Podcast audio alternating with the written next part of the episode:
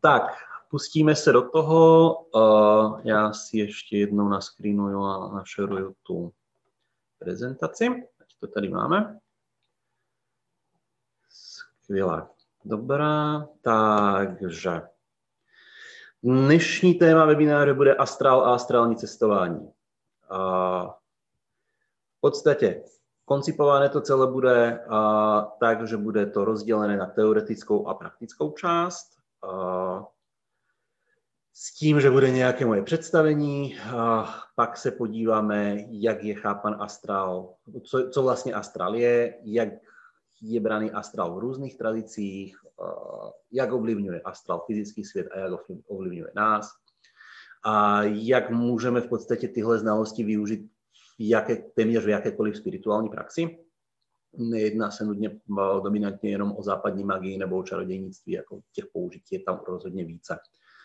A další část Eh, je praktická, ta je rozdělena na takové dvě zložky, co dělat, lomítko nedělat, a abychom se do toho astralu nějakým způsobem dostali a co dělat, lomítko nedělat, když už tam jsme. A závěr pak samozřejmě budou otázky a odpovědi a plus vám představíme plánované webináře, které budeme dělat každé dva týdny. Ehm, co se týče otázek a odpovědí, prosím uh, ideálně do chatu. Uh, já si pak ty odpovědi, já si pak ty, ty otázky uh, přečtu a budu, vám, a budu vám na ně odpovídat. A budeme to dělat až na závěr, aby se nepřerušila ta kontinuita ty přednášky. Přednáška by měla být zhruba 45 minut. No, možná to bude poněkud kratší, ale ne o moc a hlavně jedná se o to, že předpokládám, že bude celkem jako spousta dotazů, takže bychom pak se povinovali, povinovali jim. No, tak bychom se do toho asi pustili. Takže, jak to bude probíhat, už jsem vám řekl. Co se týče informací o záznamu, bude tahle přednáška je nahrávána a bude uveřejněna na podcastu Voxnosis, který děláme s Liou. Je to náš společný projekt. A co se týče vstupného, uh, co se týče, co se týče vstupného, jedná se, proč, proč jsme vás poprosili, jestli byste nám mohli nějaké vstupné poslat, nějaké penížky na přispění. Zoom webinář sám o sobě stojí v podstatě 15 na měsíc. Děláme tyhle věci zdarma, děláme je rádi, děláme je pro vás, ale zase taky jako 15 není už úplně taká jako malinká položka a s tím, že v rámci ostatních věcí, jako je technika k podcastu, když cestuju například za hostama, LIA, co se týče nějakých templateů na stránky, na blog, a prostě všechny tyhle věci kolem něco stojí, něco stojí a vlastně jako neděláme tyhle věci pro prachy. Ale řekli jsme si, že možná by bylo celkem fajn vás poprosit, kdybyste nás chtěli podpořit a můžete nás podpořit samozřejmě, protože dneska je doba těžká, náročná i pro lidi, kteří pracují a víme, že těch peněz jako moc není, ale pokud můžete nějakou kačku nám poslat, budeme velmi, velmi rádi. Uh, Dobrá, teďka ještě něco o mně. Eh, na, v internetových, magických, spirituálních a jiných vodách se pohybuju zejména pod přezívkou Putník 26. A tahle přezívka je vysvětlena uh, v rozhovoru uh, na blog Cesta magie, který se mnou dělala Lia. Není, má to žádný jako nějaký specifický, nebyl to žádný specifický záměr, prostě to tak vyšlo, jak to vyšlo. A věcem kolem magie se věnuju cca, řekněme, asi nějakých 15, 16. Závisí, jak se od toho díváme, ale je to minimálně 15-16 let. Mám celkem široký záběr. Na začátku jsem prošel nějakou cestou, kdy jsem si, kdy jsem si vybíral, když jsem si vybíral, když jsem si vybíral vlastně čemu se budu věnovat, tak uh, prošel jsem nějak, samozřejmě jsem si prošel ty systémy nějak obecněji, jako je šamanismus a jako jsou východní nauky, jako je západní tradice ezoterní. A věnoval jsem se teď velmi dlouho západní tradici. V podstatě to byla takové moje, taková moje dominanta, hlavně věci kolem Golden Dawn, respektive řádu Zlatého úsvitu a dalších technik a řádů a organizací, které na ně navazují. Takže zejména ta anglická větev, pak celkem no, hodně vycházím z autora, od autora Mark Steviš a spíše se věnuju na rozdíl od klasických českých hermetiků, a který jdou spíše takom, který se věnují spíše té francouzské a té české části, tak já, jsem, já se spíše věnuju uh, té anglické větví, která tady jako není až tak úplně moc dáma.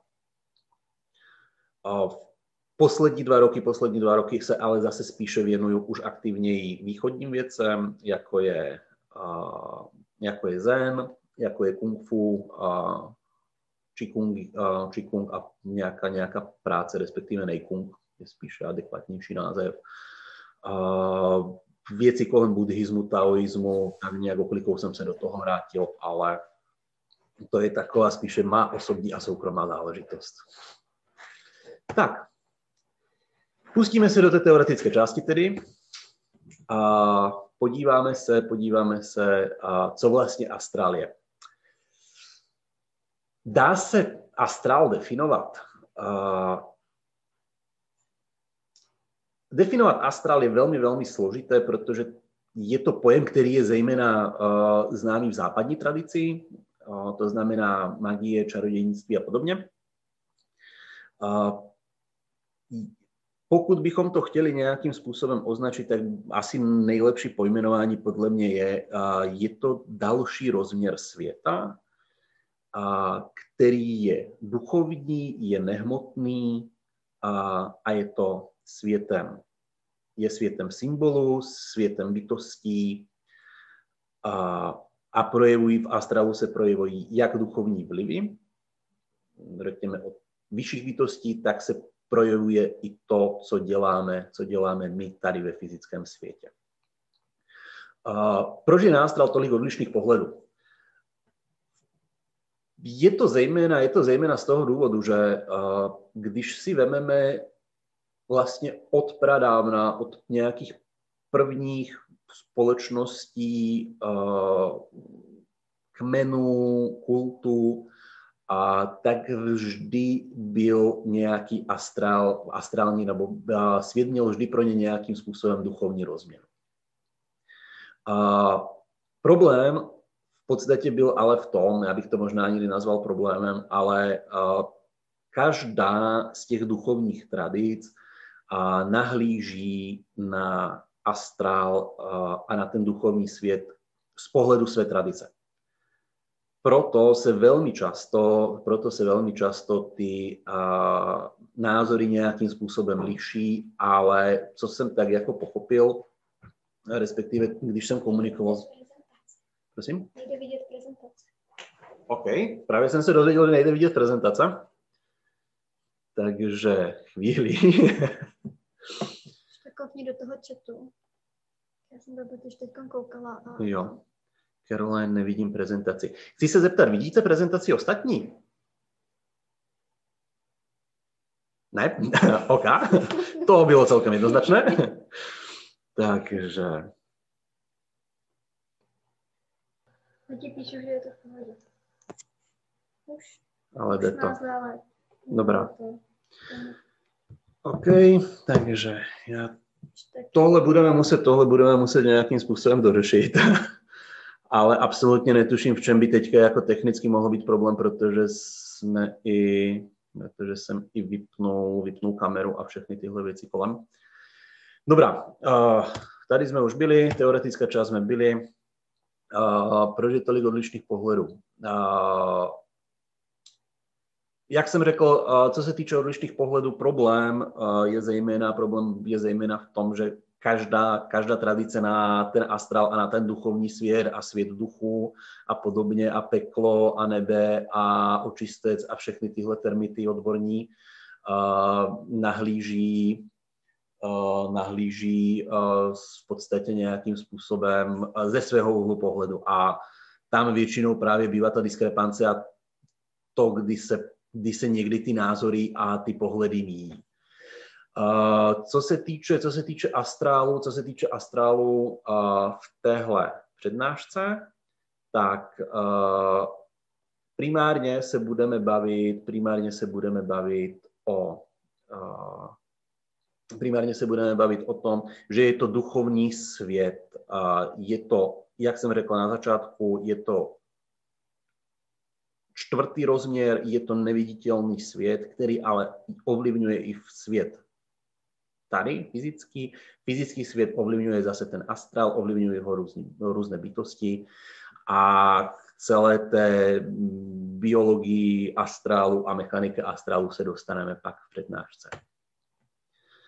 Takže uh, astrál v různých tradicích. Pokud se, po, počkejte, no, co vlastně astrál je dobrá. Astrál v různých tradicích. Pokud se chceme bavit uh, trošku o tom astrálu a o tom duchovním světě, možná by bylo dobré si rozšířit obzory. Uh, rozdělil jsem to vlastně na tři části, na západní ezoterní tradici, na šamanismus a na východní tradice.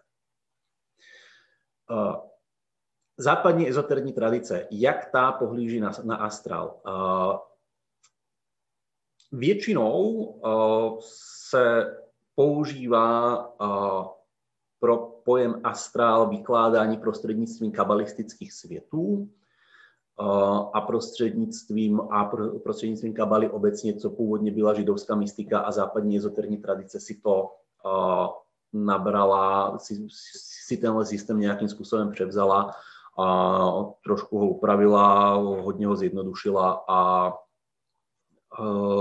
a začala ho používat podstatě v rámci kabaly a kabalistických světů astral je většinou v západní tradici nazývaný jako světem Jecira. Uh, já osobně, protože uh, pak je jako svět Bria a svět Acilut, nechci se teďka pouštět do nějakých složitých, složitých rozebírání. Do toho trochu skočím, ještě malý technický problém, no. už to sice jako vidíte, ale i já jenom vidím prostě na mobilu, že tam je jenom ta úvodní tady strana. Jo, ale hmm. nevidí, jo, normálně ten kurzor jako jezdí potom, jo. ale už nevidí prostě ty další slajdy. A teďka to vidíte jak? Hmm. Teď dobře. dobře.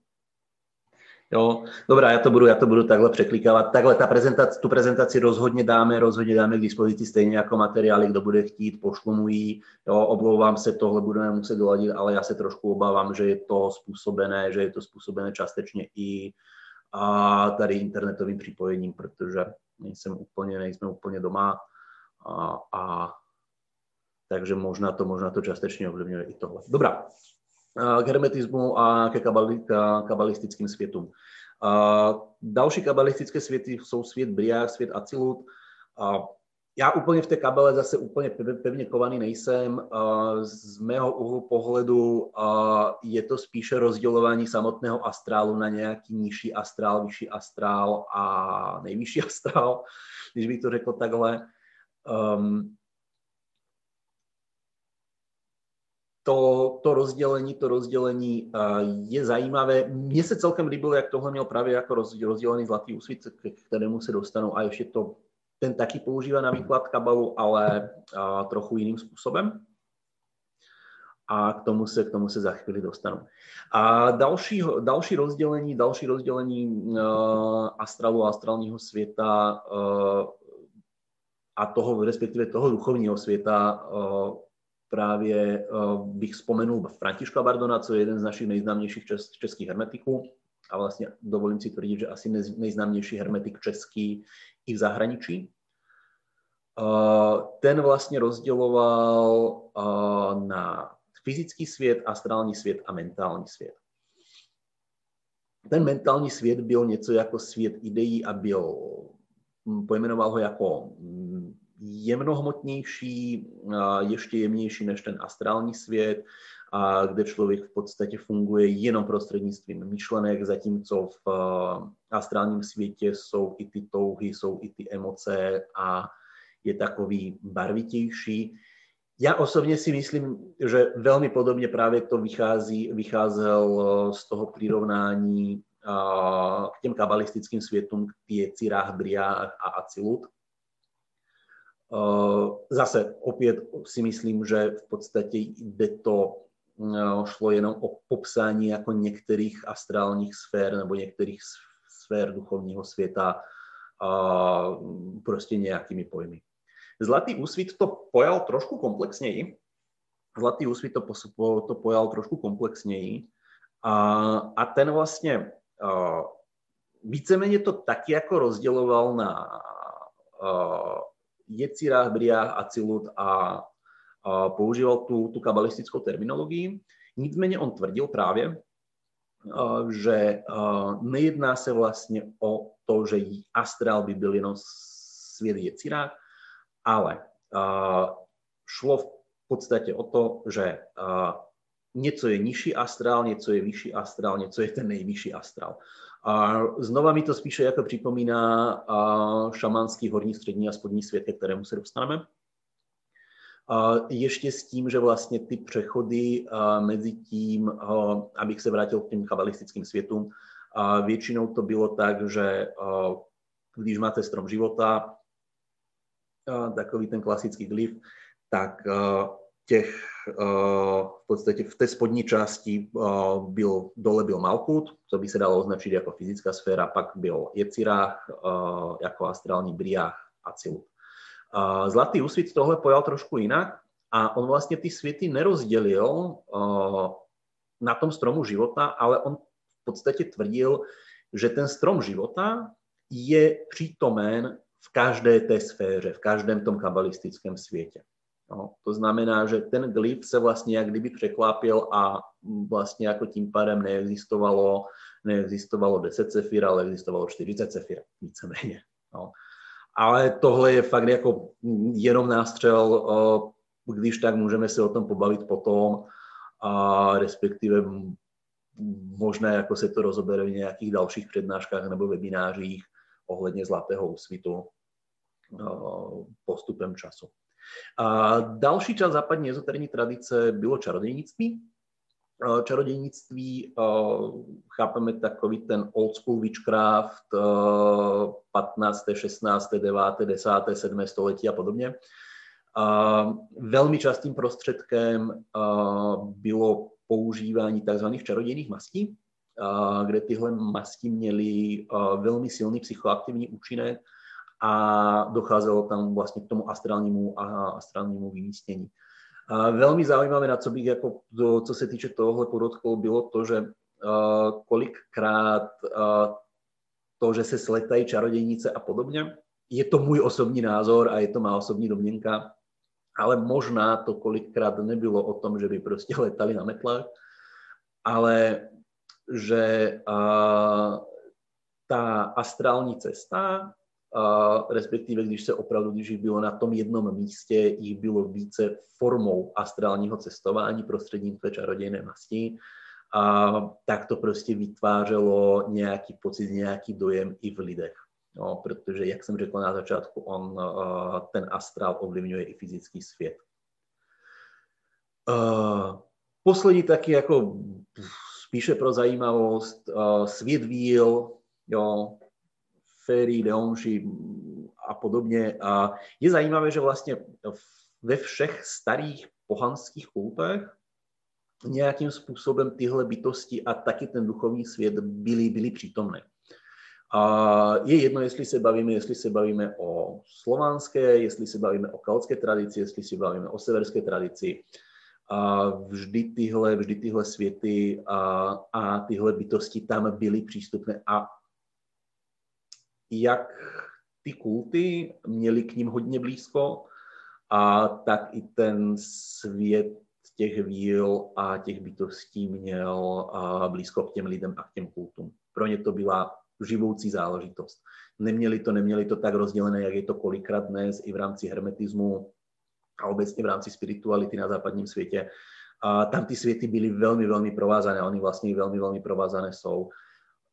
Dovolím si tvrdit, že dneska k tomu mají nejblíž uh, afrokaribské tradice a um, šamanské tradice na Jižní Americe, v Jižní Americe, v Africe, na Sibíři. Uh, dobrá, teďka se přesuneme, v podstatě jsem si udělal takový celkem hezký naplánovaný oslý mustek na šamanismus. Uh, co se týče šamanismu, je šamanismus nejčastí, s nejčastějším dělením, se kterým jsem se i v rámci takového toho klasického koršamanismu setkal, a tak je horní, střední a spodní svět.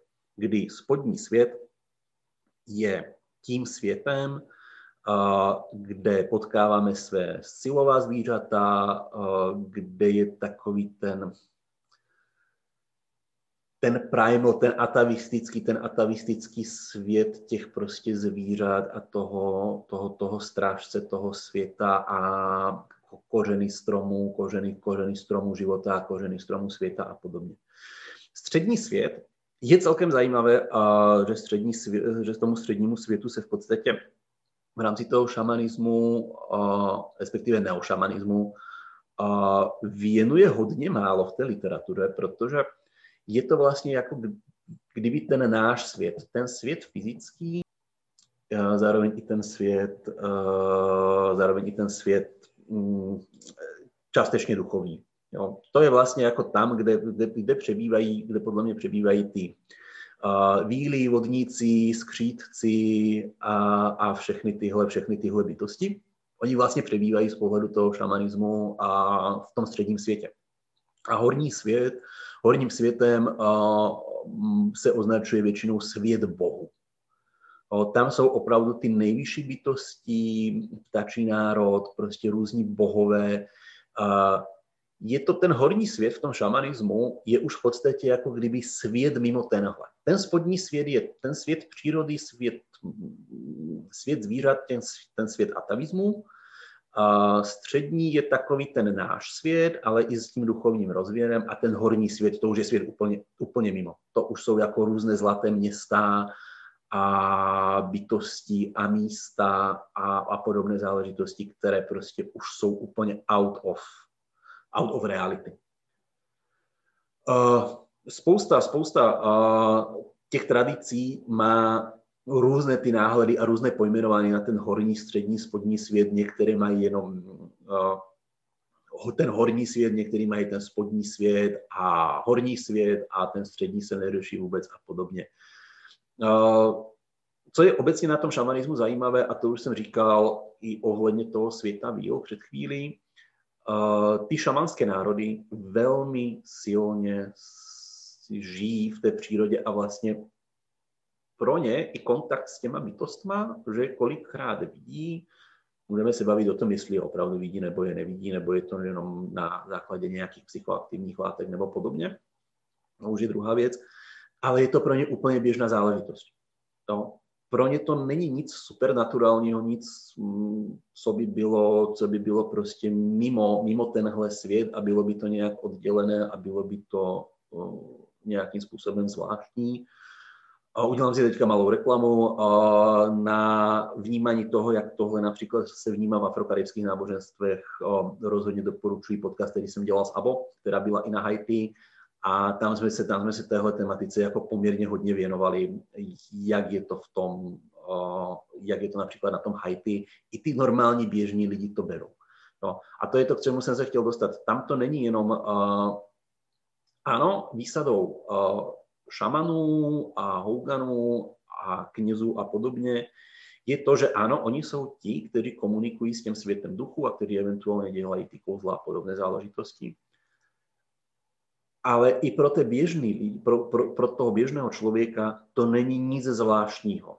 Jo? Pro ně je to úplně normální běžná záležitost, že prostě jde za tím šamanem a hele, mám problém s tímhle, s tímhle duchem, nebo potřebuji tohle a tohle popros duchy, aby mi pomohli a podobně. To je, myslím si, že obrovský rozdíl od našeho západního světa, kdy uh, my jsme se v tomhle trošku oddělili a my jsme tyhle věci velmi racionalizovali a uh, jsme tak trošičku se možná možná z veľkej časti odklonili a začali sme to, začali sme to možná až příliš dělit. Co se týče východních tradic, ještě k tomu šamanizmu různé pojmy, jednotný náhled. Jedná se o to, že vlastně vždycky, když člověk začne zkoumat ty šamanské tradice, tak vlastně přijde k tomu, že kolikrát jako vnímají velmi, velmi podobné věci a, a že v finále i ty pojmy jsou velmi, velmi podobné. No. Oni, jak berou ten svět trošku jednodušeji, tak není tam tolik, řekněme, um, možností se zmílit, respektive o tolik názorových rozdílů, jako například u toho hermetismu nebo, nebo v těch východních tradicích. O, u východních tradicích a buddhismus je velmi komplexní a velmi, velmi velké náboženství se spoustou a, praxí, druhů, odnoží, řekněme, sekt, ale ne v tom klasickém křesťanském významu a různých, asi spíše lepší termín by byl škol. A nahlížejí, nahlížejí i na ten svět velmi, velmi zajímavě. Pro spoustu těch buddhistických škol je vlastně astral a jakákoliv práce s duchovním světem je takzvaná mája neboli iluze. Ale ne pro všechny. V momentě, když se podíváme na Vajrayanový buddhismus, a i některé, i některé, a některé tradice Mahajanového buddhismu, tak s tím duchovním světem, pokud vyloženě nepracují, tak ho minimálně, tak ho minimálně uznávají. Tak ho minimálně uznávají a netváří se, že ten svět neexistuje, nebo že by to bylo něco, co by se nemělo úplně řešit. Velmi zajímavý buddhistický koncept. Uh, buddhistické koncepty jsou věci, a kdy v rámci té planety, respektive v rámci buddhistického světa existují prostě místa, které jsou vzdálené, prostě jako, a oni to například, jako tam je zajímavé, že se to kolikrát počítá prostě na léta, jo. A, a je tam takový ten koncept, až bych řekl, vnějších světů a multirealit, kdy například Buddha pochází z toho a z toho světa, respektive je to východní ráj, asi v nejlepším překladu z čínštiny, pokud bychom se bavili, když Takhle, když vezmu například uh, školu čisté země, uh, která je velmi známa v Číně, uh, ta říká, že Buddha, téhle, protože ono Buddha není jeden, Buddhu je více v rámci Mahajanového buddhismu, a že jejich Buddha žije v takzvané v takzvaném východním, východním ráji. Je to takzvaná zem čisté země, kde se člověk, jako když se dostane, tak vlastně už dále nemusí meditovat a tam se dostane z toho, z toho kola samsáry.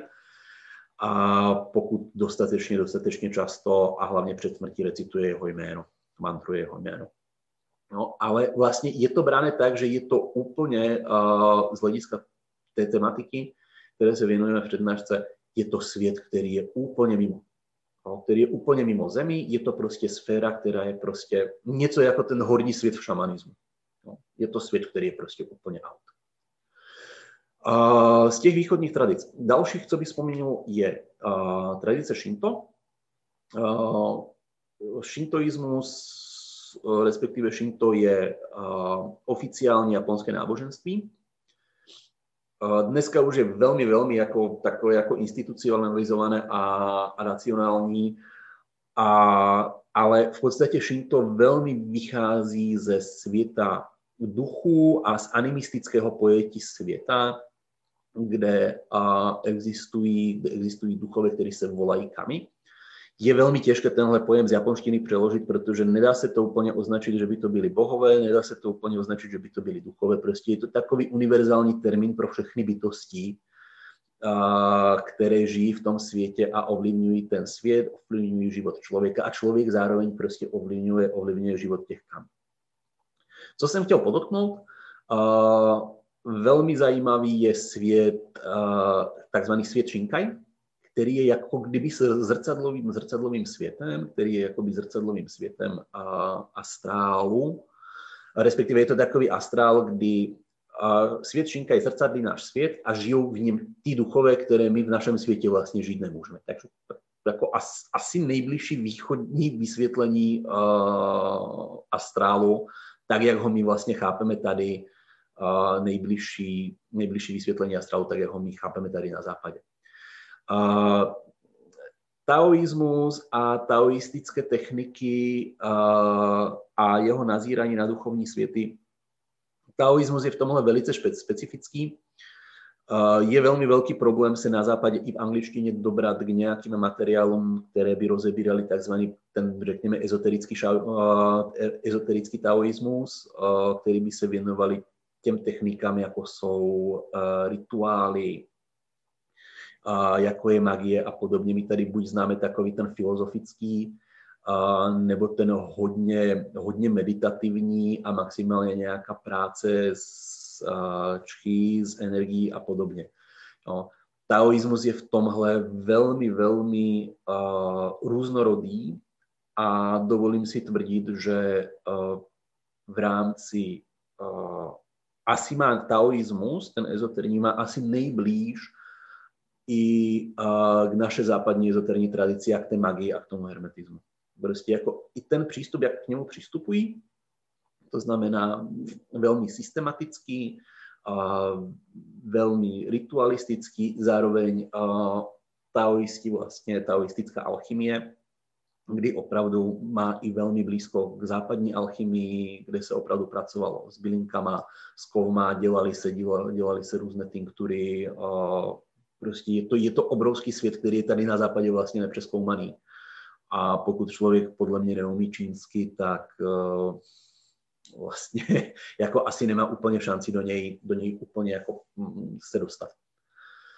Uh, co se týče taoismu, tak bych vzpomenul ještě uh, takzvanou techniku Fenshan, která je, která je známa i trošku na západě a vlastně technika Fenshan je to takové oddělení šenu. Je to něco jako bilokace, ale nenutně, kdy člověk, který tuhle techniku se učí a který trénuje, tak je schopen postupem času oddělit svůj šen, to znamená svoji duchovní podstatu, a materializovat a manifestovat ji někde jinde. Jo? Ale pomezi to vlastně je schopen díky tomuhle i vstupovat do toho, do toho duchovního světa. Takže je to vlastně v taoismu je i vyloženě technika, kterou bychom mohli označit vlastně jako astrální cestování a vyloženě se tam učit. Tak, teďka se přesuneme na další téma, já to zkusím překliknout.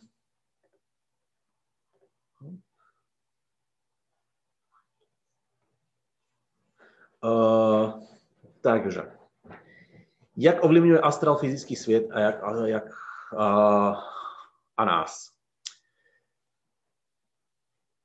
Pokud vezmeme hermetickou, pokud vezmeme hermetickou tradici, uh, Konkrétně teďka budu vycházet hodně z papuse. papise. Uh, v podstatě to funguje tak, že existuje nějaké astrální světlo, které je nosičem, které je nosičem nějakých, hrozně nerad používám ten pojem, ale vibrací, protože to zní hrozně ezo, uh, vibrací, které vlastně fungují a dopadají sem ze světa, ze světa hvězd, z vesmíru a podobně. A tím pádem tělesa, které jsou v naší sluneční soustavě a které jsou viditelné, ovlivňují, ovlivňují přímo náš svět a ovlivňují přímo i, řekněme například růst rostlin, ovlivňují fyzické orgány, ovlivňují, pokud chceme udělat nějaký rituál a podobně.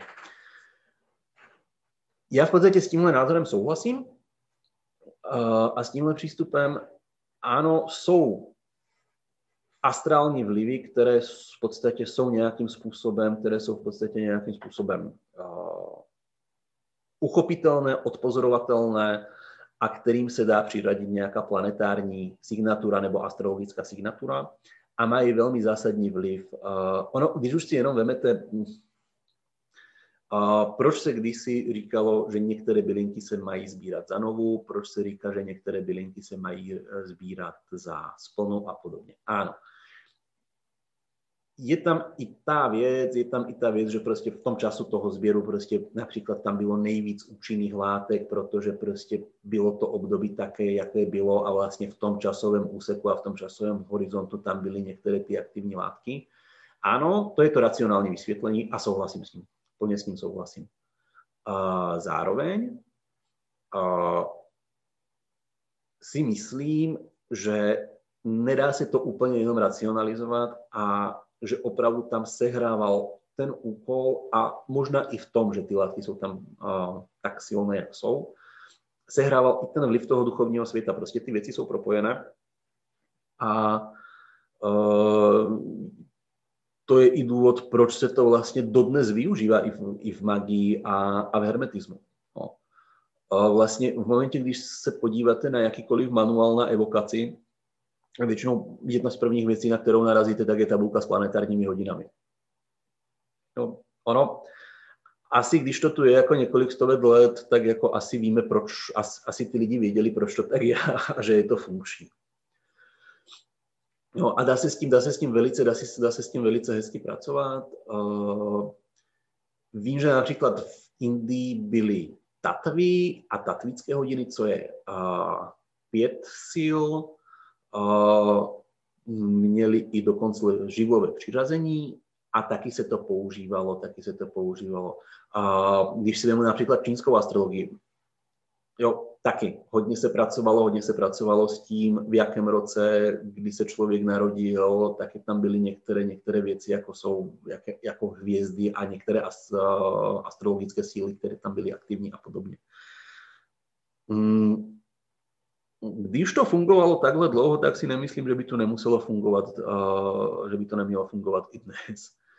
Uh, ano, samozřejmě pořád je to potřeba brát tak, že uh, tyhle aktivní věci jsou zejména z toho důvodu, tyhle aktivní věci uh, jsou takový jako podporovatel.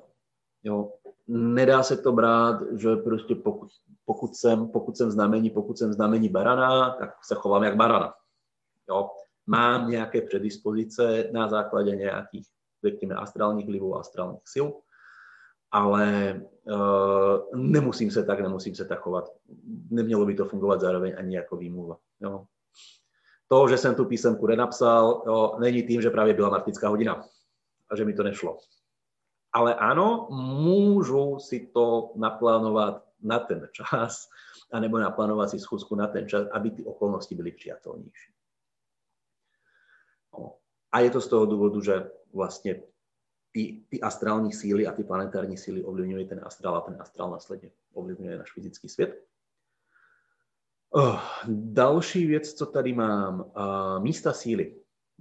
A nebo takový ten klasický hermetický axiom, co je nahoře, je i dole a samozřejmě i naopak, co je dole, je i nahoře. A místami síly myslím velmi silné místa, které buď jsou přirozeně, můžou to být různé hvozdy, háje, části lesů a podobně, můžou to být různé kostely,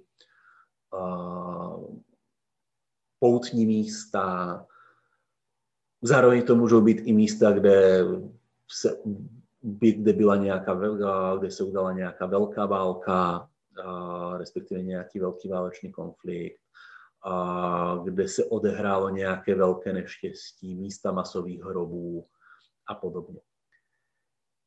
Je velmi zajímavé, že u některých míst prostě nevíme, mm, anebo možná víme, a, a, nebo si myslíme, že víme, a, ale není tam přímá kauzalita, není tam přímý vliv mezi tím, že by se tam něco stalo, ale například se na tom místě cítíme velmi dobře nebo se cítíme velmi špatně.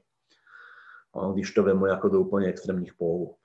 A to je přesně to, že prostě je velmi možné, že jsou tam nějaké astrální vlivy ve formě bytostí, nejčastěji, které prostě to místo ovlivňují i na fyzické rovině.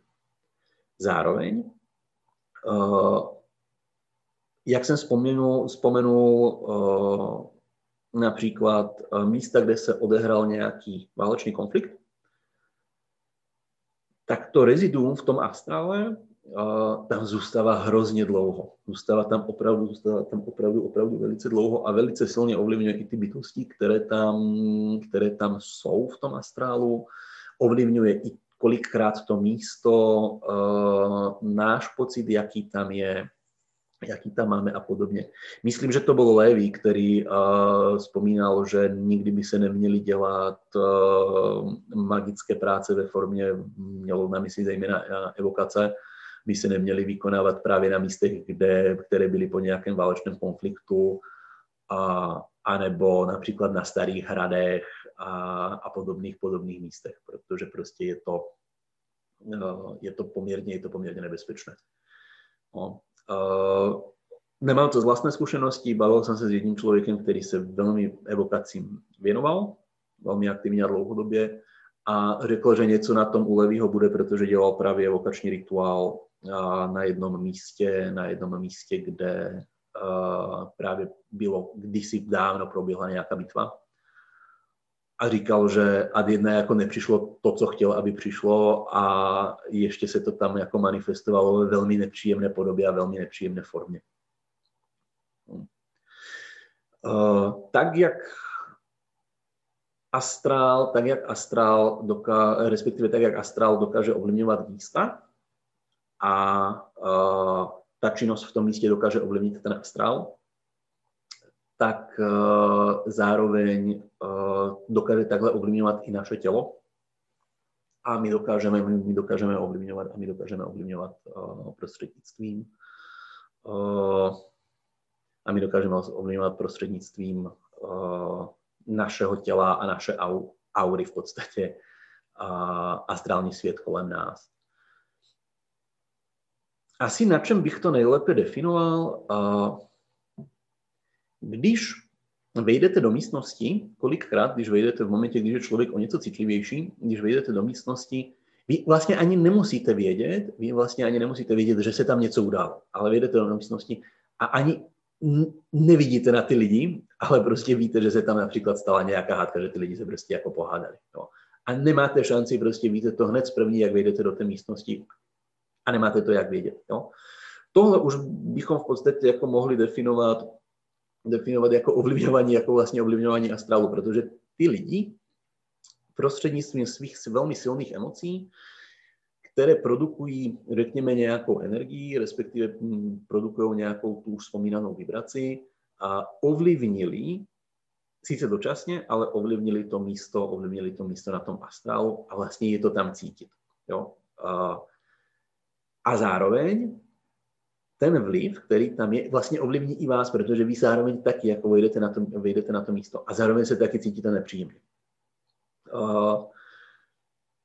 S tímhle projektováním věcí prostřednictvím vlastní aury se dá jako velmi zajímavě a velmi slušně, velmi slušně pracovat. Když chcete například, aby vám zůstala místnost v čajovně volná nebo podobně, tak to v podstatě jako dá se to, dá se to velmi zajímavě používat. Je to zase navázáno na nějaký systém psychických center, vizualizace a podobně. Nechci se tady jako do tohohle tématu úplně pouštět, pravděpodobně na to budeme dělat ještě nějaký webinář. Obecně na práci s energií a mm, psychická centra a čakry a všechny tyhle záležitosti. A další věcí je shapeshifting. Na ten bude samostatný webinář také rozhodně. Plánuje ho Lia termínově ještě nevíme, netušíme úplně kdy. Co se týče shapeshiftingu, vlastně kdybych to tak zhrnul, Lia mě pak může po přednášce opravit. Jedná se vlastně o změnu astrálního těla ve zvíře ale nemusí to být, jak mi teďka bylo našeptáno, nemusí to být jako jenom v rámci astrálu. Jo? Zase mm, nechci se dostat úplně na šikmou plochu, vlkodlaku a podobných záležitostí. Jo? To je opravdu jako tohle bude dominanta a záležitost jako spíše Lee, aby vám to celé jako vysvětlila, osvětlila a, a tak dále. Ale ten shapeshifting prostě jako taky funguje přes ten astrál a naopak. Takže já se překliknu dále. Oh. Jaký máme astrál, jak můžeme astrál použít, použít ve spirituální praxi? Uh, já už jsem to, já už jsem to tady, uh, já už jsem to tady vzpomínal. Já už jsem to tady vzpomínal. A například ve formě té aury mám to tady rozdělené na vícero věcí. Uh, můžeme ho používat v rituální praxi. Uh, jak už jsem vzpomenul, planetární hodiny a různé astrologické vlivy. Opravdu, opravdu doporučuji v momentě, pokud děláte nějakou složitější rituální praxi, si na tohle dát celkem pozor. A nastudování je podle mě jako záležitost tak na dvě, na tři hoďky, aby si člověk trošku se podíval na uh, nějaké ty planetární analogie, co s čím souvisí a na planetární mm, a na ty planetární hodiny, kde jsou a jak se počítají, protože tam to závisí od toho, kdy vychází slunce a kdy zapadá slunce, takže jako je to sice pojem hodina, ale vlastně jako úplně hodina to není. dají se už dneska, už jsou na to i softwary, které vám, které vám to vlastně počítají. No, takže není to, není to, až, není to tak náročná matematika jako kdysi. A, a výpočty. Další, další mm, možnost, jak využít prostě prácu s astrálem v rámci rituální praxe, je uh, právě ta práce s tou aurou. Uh, vzpomínal to například i Bardon, vzpomínal to například i Bardon v rámci praxe magické evokace. Uh, nakupit v místnosti, a teďka on to nenazýval živé, Dobrá, budeme se bavit o evokaci, o, o, evokaci například živové bytosti. Připravíte si kruh, připravíte si pečeť, připravíte všechny propriety, vysvětíte kruh, uděláte všechny ty věci kolem. A velmi důležitá věc, kterou dělal Bardon a kterou v podstatě tam popisuje a která se podle mě kolikrát i v rituální, na kterou se v rituální praxi zapomíná, je to, že vlastně Bardon nakupil ten živel o toho ohně vlastně v té místnosti nebo na tom místě, kde uh, tu konkrétní, kde tu konkrétní evokaci vykonával. Vlastně vytvořil co nejpříhodnější podmínky nejenom fyzicky formou těch jednotlivých propriet, ale i astrálně pro tu bytost, aby se mohla manifestovat, aby tam vůbec mohla přijít, aby mohlo dojít jako k kontaktu s ní. A tohle si myslím, že je pro rituální praxi jakoukoliv, teďka se nebavíme jenom o evokacích, jakýkoliv rituál, pro, pro jakýkoliv rituál, je tohle prostě podle mě úplně kruciální. No. Posune, to ten, posune to tu rituální praxi na úplně jiný level. Když to vemu například z pohledu Golden Dawnu, uh, i před mm, drobnou praxi typu divinace prostřednictvím geomantie se je doporučované, aby se udělal malý pentagramový rituál. No, aby se tam prostě přivedla přivedlo světlo, přivedla energie, a aby, to prostě, aby, aby tam přišla ta magie. Prostě nabít ten prostor tou magii, aby to mohlo začít fungovat. A tohle, se, tohle bylo velmi důležité, tohle bylo velmi důležité například u iniciačních rituálů Zlatého úsvitu, kdy opravdu Hierofant velmi, velmi aktivně pracoval i na astrální úrovni a nejenom na té rituální. Protože vlastně ve finále a by ta rituální prax měla vypadat tak, že vlastně to, co děláte ve fyzickém světě, vlastně má manifestovat síly, má manifestovat síly v astrálu. To je v podstatě jako cílem rituální praxe, podle mě. No, a chvíli trvá, než se to člověk naučí a myslím si, že takovéto přivedení té magie je úplně jako základ. Tak, máme tady další tému, co se týče použití a to je síla myšlenky, respektive, jak jsem se dozvěděl, tak eh, teďka se to nově nazývá i manifestace v některých kruzích. Doba, doba pokročila. A opět budeme dělat webinář na tuhle tému. A co se týče síla myšlenky, vlastně funguje to velmi podobným, funguje to velmi podobným systémem jako v té rituální praxi. Jenom jedná se o to, že vlastně prostřednictvím vizualizace a nějakého soustředění vytvoříte vhodné podmínky na to, aby se tentokrát nedošla nějaká bytost, ale aby se, aby se něco stalo, protože v tom astralu to funguje taky tak, že když něco vyšlete touhle formou, vy můžu, v podstatě uděláte myšlenkovou formu, kterou uh, nabijete a uh, chcete, aby se manifestovala a vlastně z toho astrálu uh, ten astrál vytvoří podmínky. Jo. Jde o to, že musíte tomu taky jako vykročit naproti, no, aby to nebylo jak v tom vtipu, kdy ten chlapík jako 40 let prosí Boha o to, aby vyhrál v loterii a pak se otevře nebeská brána a ten, a ten Bůh mu řekne, prosím tě, dej mi šanci a kup si los. Jo, tohle je velmi důležité a nefunguje to tak, že budu si jenom přát něco a, a ono se to stane. Ne. Musí jít člověk tomu i trošičku na, na vstříc. Co se týče astralu a meditace, jestli to nějakým způsobem spolu souvisí nebo nesouvisí, ano, souvisí a celkem hodně. Tím, že medita závisí zase o jaké meditaci se bavíme, ale u meditačních technik se velice, velice často stává to, že člověk tam má právě ten zážitek toho odpojení od toho těla, odpojení od, odpojení od fyzičná, asi není úplně dobré při, manifestaci, při meditaci, když člověk jako si vyfrčí, ufrčí někam jako úplně dopryč. Tam jako ta meditace asi má nějaký trošku jiný záměr, ale může, se, může být i meditace, která tohle vyloženě má vyvolat. No. A právě kolikrát se stává, že vlastně ty lidi, když meditují, tak vlastně jako ve finále astrálně cestují. Astrální chrám. Tohle je velmi, velmi složitá téma a budu se, uh, pravděpodobně se jí budu věnovat spíše taky jako ohledně síly myšlenky, uh, respektive když budu, budeme dělat ten webinár na manifestaci, ale uh, já osobně astrální chrám rozděluji na dva typy. První typ je můj osobní, kde bych to nepojmenoval jako astrální chrám, spíše je to nějaký můj osobní prostor mého vnitřního světa, který samozřejmě můžu propojit s jinými dalšími prostory, ale osobně si myslím, že je ve mně, protože zase hermetický axiom, no to, co je nahoře, to, co je nahoře, je dole a naopak.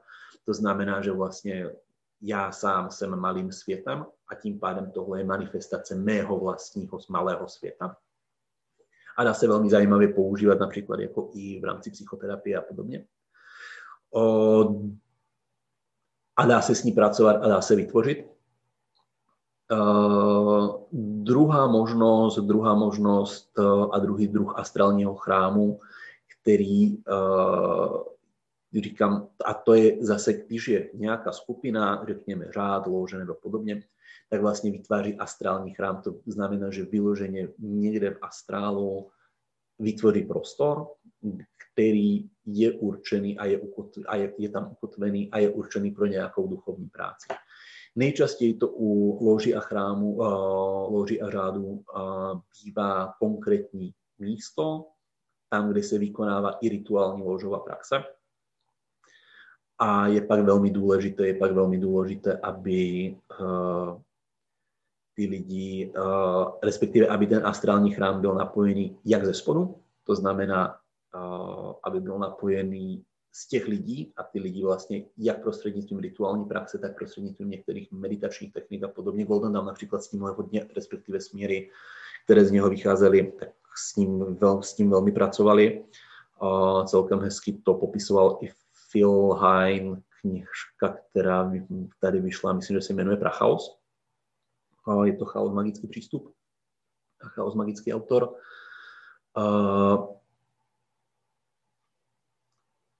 Důležité ale u toho astrálního chrámu, já to si myslím, že na to se zase jako občas zapomíná. On nesmí být vyživovaný a napojený jenom ze spodu, ale musí být napojený na nějaký duchovní proud. A to znamená i astrální proud, který ho v podstatě vyživuje z vrchu. Jo, protože pak se většinou stane to, že no, ty, ty organizace se prostě rozpadnou, protože ta struktura musí být držená znova hermetický axiom, jak nahoře, tak dole. Musí to, musí to jít prostě z obou směrů. A teďka se dostáváme k takové jako nejsložitějšímu použití v praxi a to je astrální cestování. Jupi, konečně jsme u toho. A tohle je velmi, velmi složitá tematika. A spousta lidí, hlavně v začátcích, si myslí, že astrální cestování je takzvané OOB, Out of Body Experience, nebo OB, Out of Body Experience, bez toho malého O, Uh, že je to ten zážitek mimo tělo, kdy já mám vyloženě ten zážitek, že vnímám to, jak je postavený fyzický prostor, ale přitom ležím a můžu se jít podívat do jiné místnosti a podobně. No, budu se tomuhle věnovat ještě v praxi, v praktické části, ale ano, tohle je fajn, ale nemyslím si, že tohle by měl být úplně cíl astrálního cestování a že by to měla být ta nejvyšší meta. Spousta lidí právě u astrálního cestování se zasekne na tom, že tohle jim nejde. Jo? A vlastně snaží se dosáhnout, když začínáte uh, přirovnat to k silovému tréninku, když zač, začínáte s deadlifty, velké činky, jo, nezačínáte někde na úrovni soutěžních strongmenů. Pokud nejste opravdu velmi, velmi přirozeně nadaní a nemáte velmi, velmi dobré genetické predispozice. Jo. Začínáte s menšíma váhama. Možná se tam dostanete, na druhé straně ne každý chce být olympijský, ne, ne každý chce být olympijský šampion ve spírání. Jo. A já bych to, to ovečko bych nazval takovým tím jako jedním z těch druhů toho, toho, olympijského, toho olympijského cílu. No. Myslím si, že v tomhle je podstatně, podstatně důležitější naučit se vycestovat a dostat se do nějaké astrální sféry, dostat se do toho duchovního světa, naučit se ten duchovní svět vnímat i možná na začátku a hlavně na začátku bez toho cestování a naučit se prostě v tom duchovním světě pracovat, k tomu se všemu budeme věnovat v praxi. O, o, proto mě je i blížší astrální cestování spíše ve formě šamanského cestování, kdy mám konkrétní záměr a vím, co konkrétně jdu, kam jdu, proč jdu a jak tam jdu. Jo, mám konkrétní techniku, používám při ní například v tom šamanském cestování nejčastěji se používá bubnování, jo, které mi pomáhá naladit i to tělo, i tu mysl na nějaký směr a kam se mám dostat. Další, další technika, která, kterou bychom mohli označit, že je i astrálním cestováním, je pathworking. Pathworking neboli řízená meditace. Já tím, že hodně čtu v angličtině, tak rád používám spíše tenhle termit.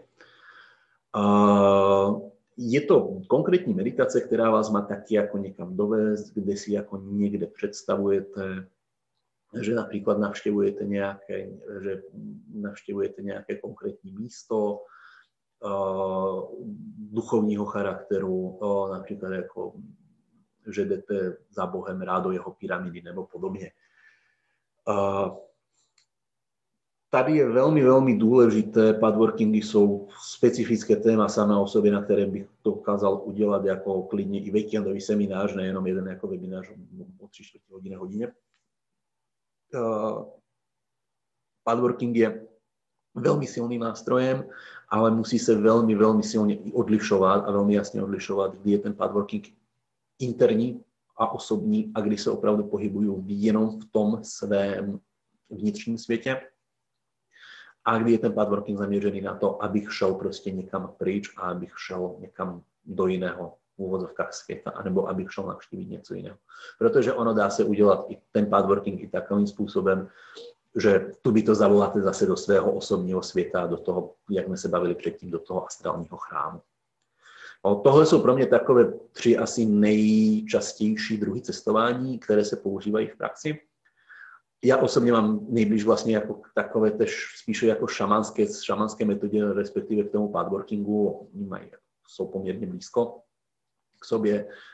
Osobně to out of body experience, říkám, je to olympijský cíl, pokud se někomu, někomu do toho chce a prostě jako chce to vypimpovat až takovým způsobem. Proč ne? Je to na vás. Ale pokud se chcete astrálně naučit cestovat, není to úplně nutnost. Jo. Tak a teďka už se konečně dostaneme ke praktické části. Takže, co nedělat, abychom se do toho astrálu dostali, respektive co dělat a co nedělat. Uh, velmi důležité, pokud chcete astrálně cestovat, je připravit si prostor. Je potřeba mít co nejméně vzruchu, no, to znamená ideálně, aby tam bylo co nejméně hluku, abyste, aby po vás neskákala kočka, lomitko, pes. Můžu říct, že je to velmi nepříjemné, pokud jako máte někde cestu a stočí na vás pes. To takové jako ne úplně OK. Uh, je veľmi, veľmi důležité, je veľmi, veľmi důležité, uh, abyste měli zaručené nějaké soukromí. Uh, ideálně, když například máte potřebu vykuřovat prostor, tak tu vonou tyčinku nebo to, tu vykuřovací směs klidně v té místnosti zapálit, ale aby nehořela už v čase, když se chystáte na cestu.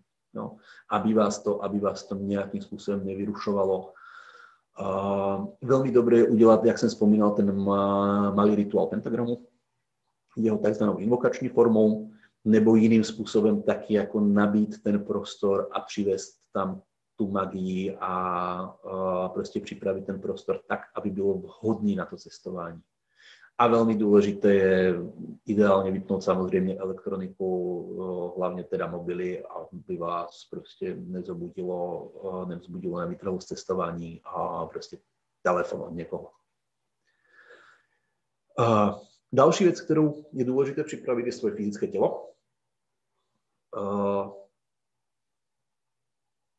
jsem jednoznačně velmi, velmi pro, silný propagátor fyzického cvičení a správné životosprávy. Osobně si myslím, a zejména tohle platí hlavně jako pro astrální cestování.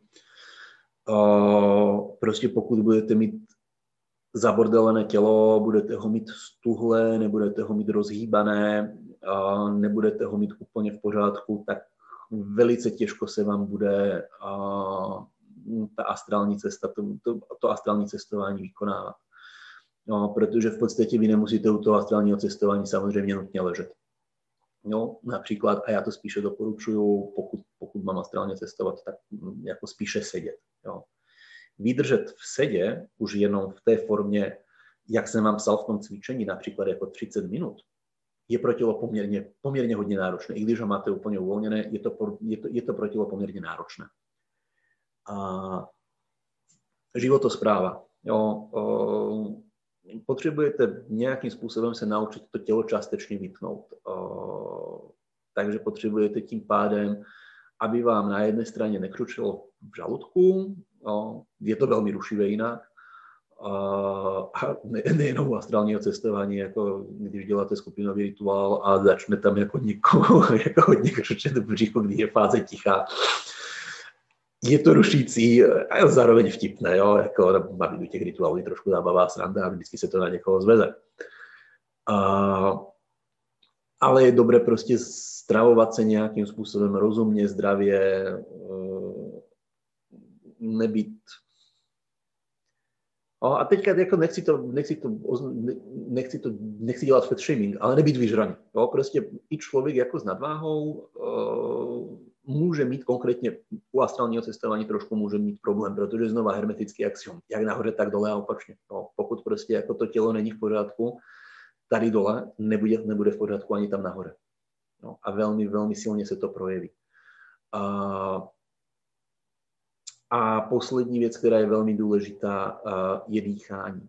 No, doporučuji vykonávat dýchové cvičení v materiálech, které jsem vám posílal, tak v podstatě to takové jako dýchové cvičení je. Pracuje se tam zádrží, ze zádrží dechu po výdechu. Je to velmi, osvědčilo se mi to jako velmi dobré, celkově jako relaxační, uklidňující, uklidňující cvičení. Nejenom pro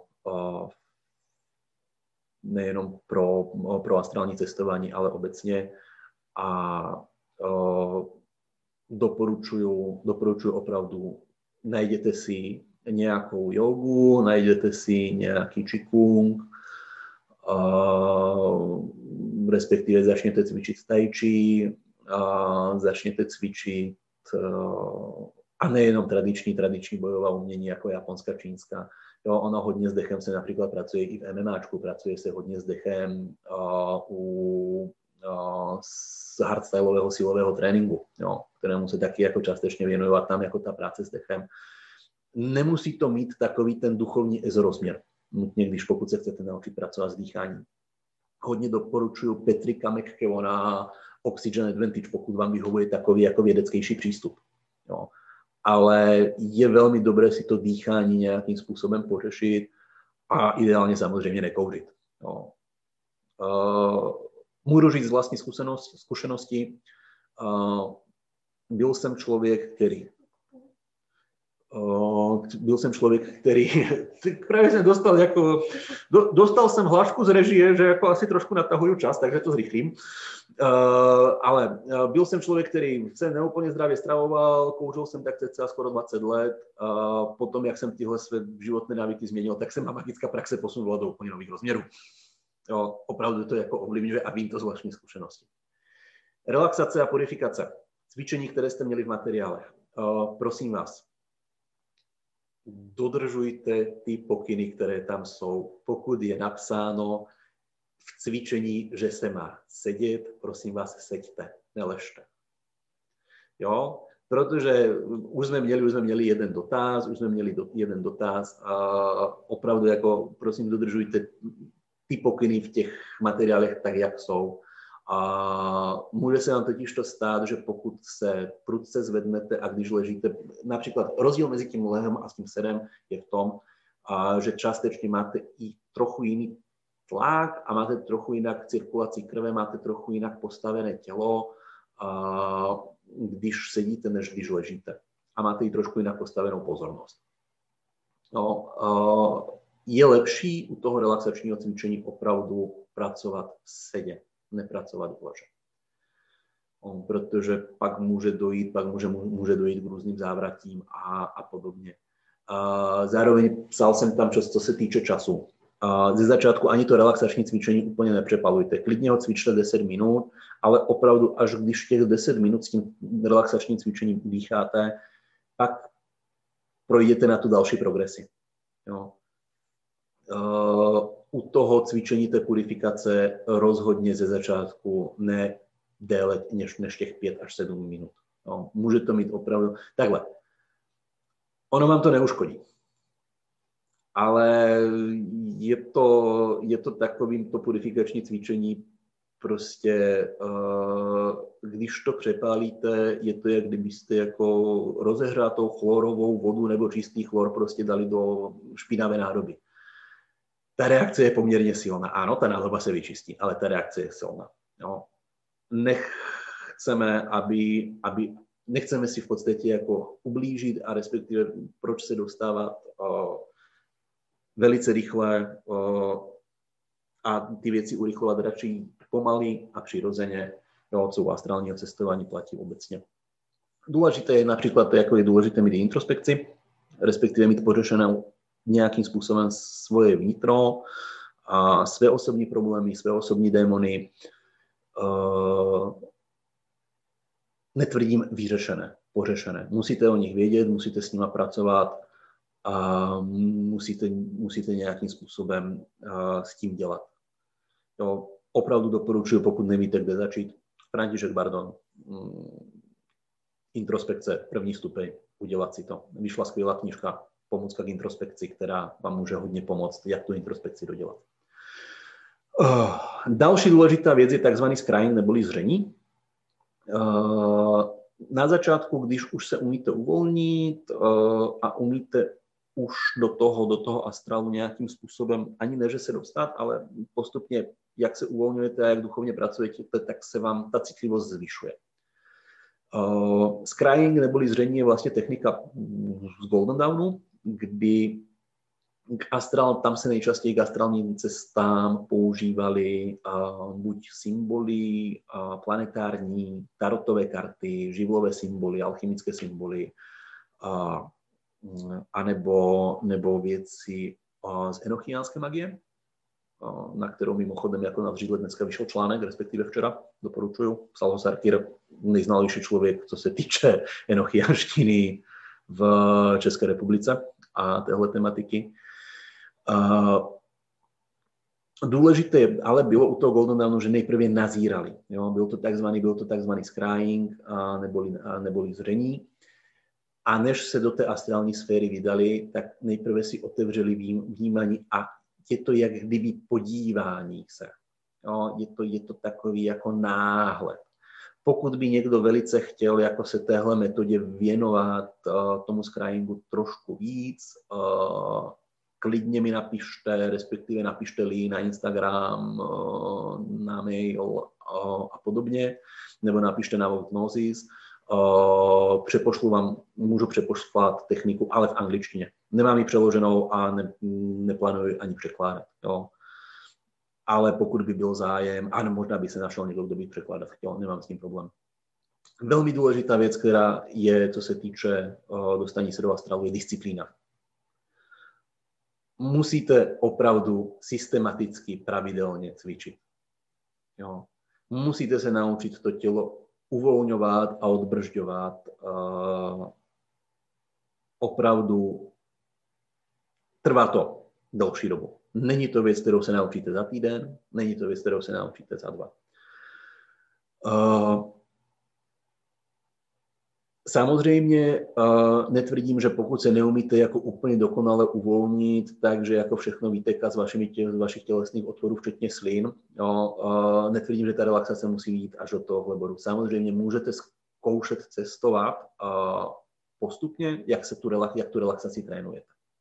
Nikdo neříká, že ne ale nepřestávejte v trénování té relaxace. Je to velmi užitečná dovednost a nejenom pro astrální cestování, ale pro život obecně. No, jak pro sílový kondiční trénink, bojová umění, život obecně, prostě zvládání stresových situací, umít se uvolnit, je velmi, velmi užitečná schopnost. Trénujte ji. A poslední věc, a na to, abyste se dostali do astrálu, a to je velmi velký problém začátečníků, mějte jasný cíl proč tam chcete jít. Nechoďte se jenom podívat. To vás většinou kopne na zpátek, respektive rozstřelí vám toto vnímání takovým způsobem, že vlastně jako nikam nedojdete. Mějte velmi jasný cíl.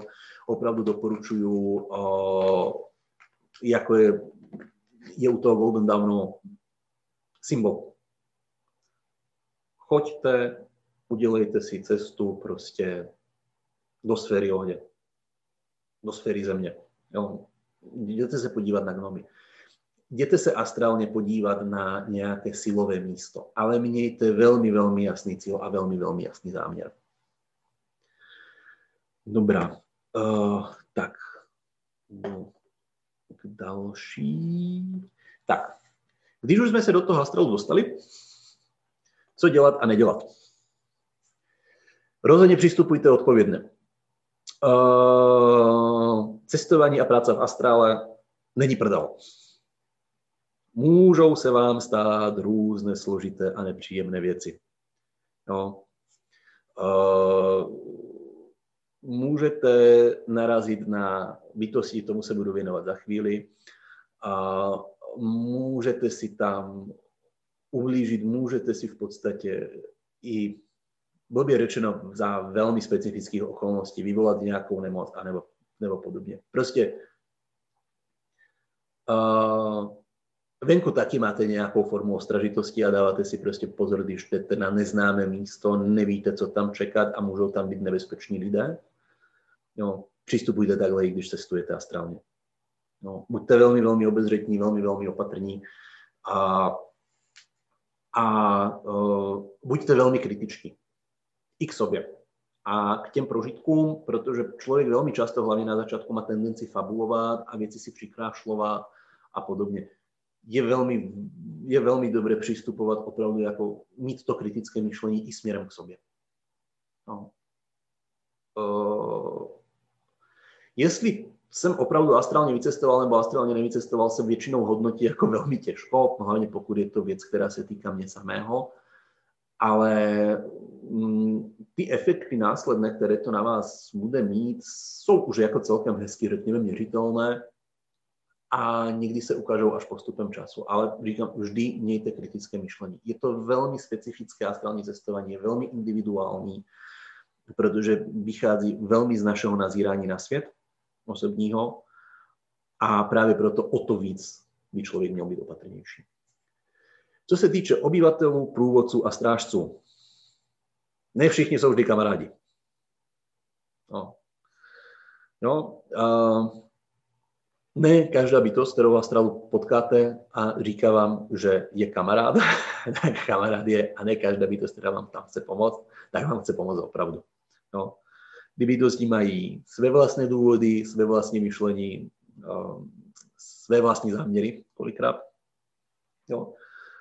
A někdy prostě jenom takové jsou. Jo. Pokud si uděláte astrální cestu za Lokým, neočekávajte, že jako asi bude všechno úplně cek a že vás bude, že vás přivíte jako úplně nejlepšího kamaráda. Stejně to platí, stejně to platí jako u různých, řekněme, jako temnějších tonických božstev a podobně.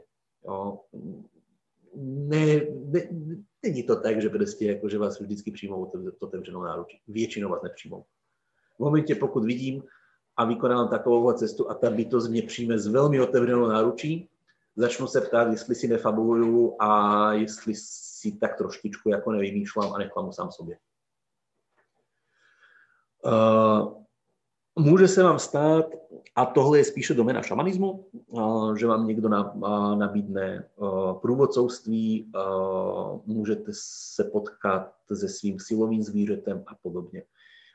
Je velmi dobré hned na začátku, pokud se naučíte astrálně cestovat, jakoukoliv formou udělat si astrální cestu s tím záměrem, že si chcete najít svého průvodce.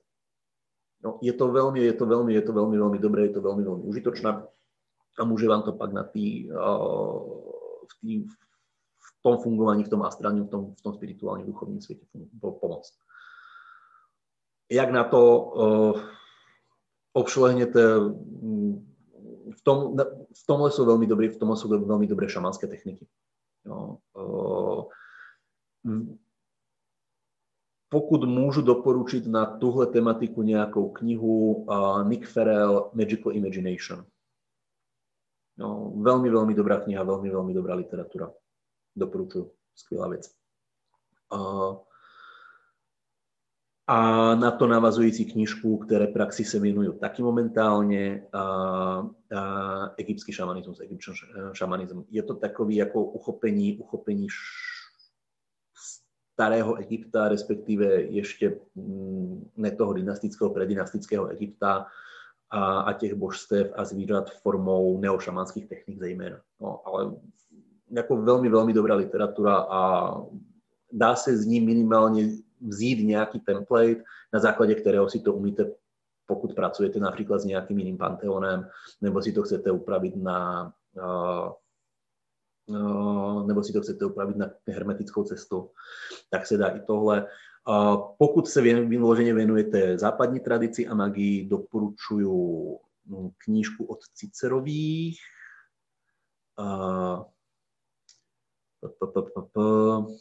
Teďka si nespomenu na název, pak když v otázkách a odpovědích, tak pak to ještě dohledám.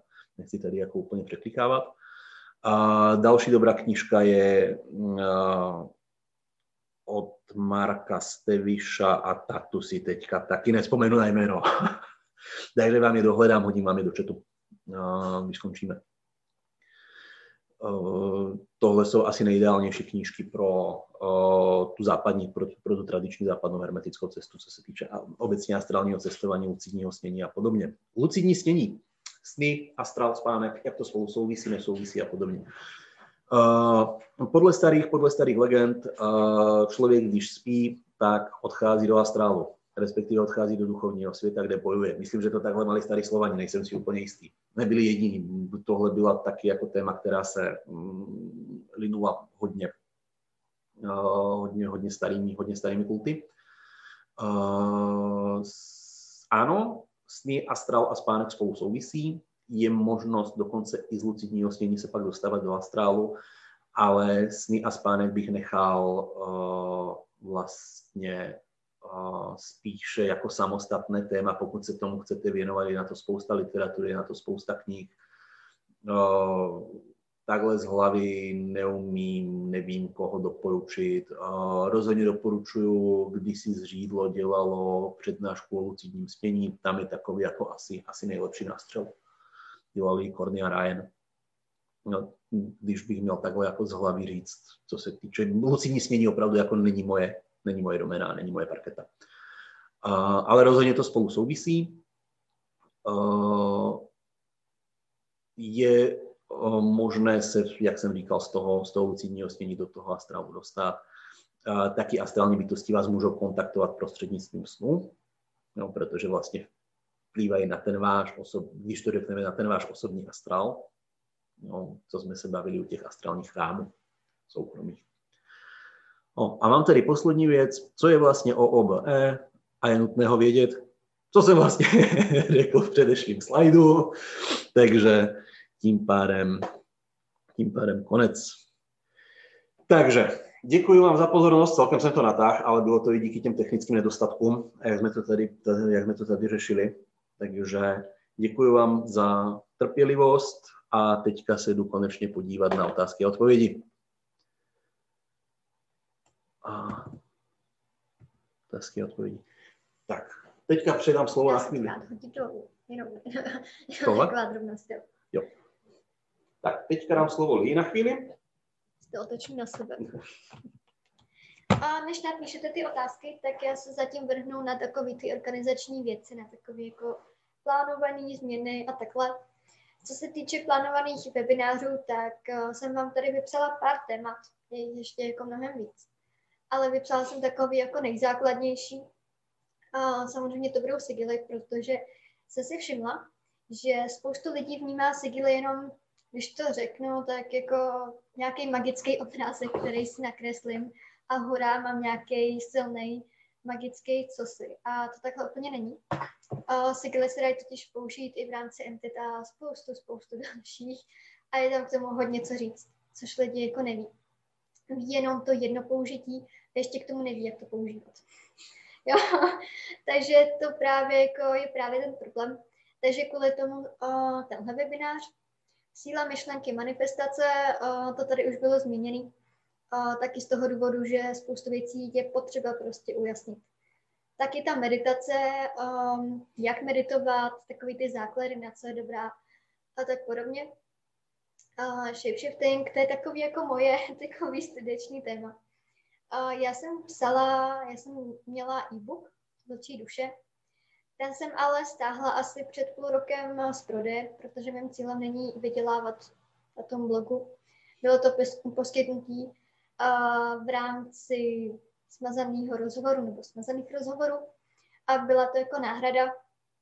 A um, akorát jsem to stáhla z prodeje stejně jako ten e-book První kroky čarodějky. A přišlo mi jako škoda nic jako na tom internetu v podstatě nemít, protože je to téma, který je obsáhlý a který by vás mohlo zajímat a je tam spoustu věcí, které bychom si mohli nějak jako ujasnit, vysvětlit, definovat a tak podobně. Mohla bych vám říct nějaké jako zajímavosti a tak. Takže to takhle ohledně toho shapeshiftingu.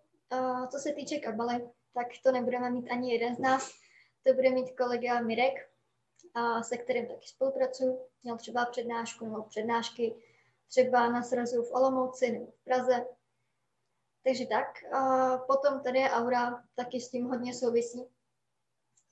Je tam toho hodně co říct. A spoustu dalších témat.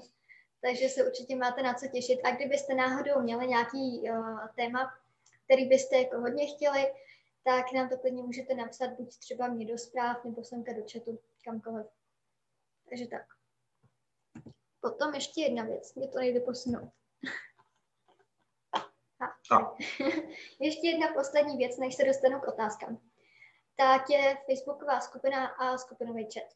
Skupina už je založená, takže se tam můžete přidat. Je to soukromá skupina, takže já vás vždycky potom schválím.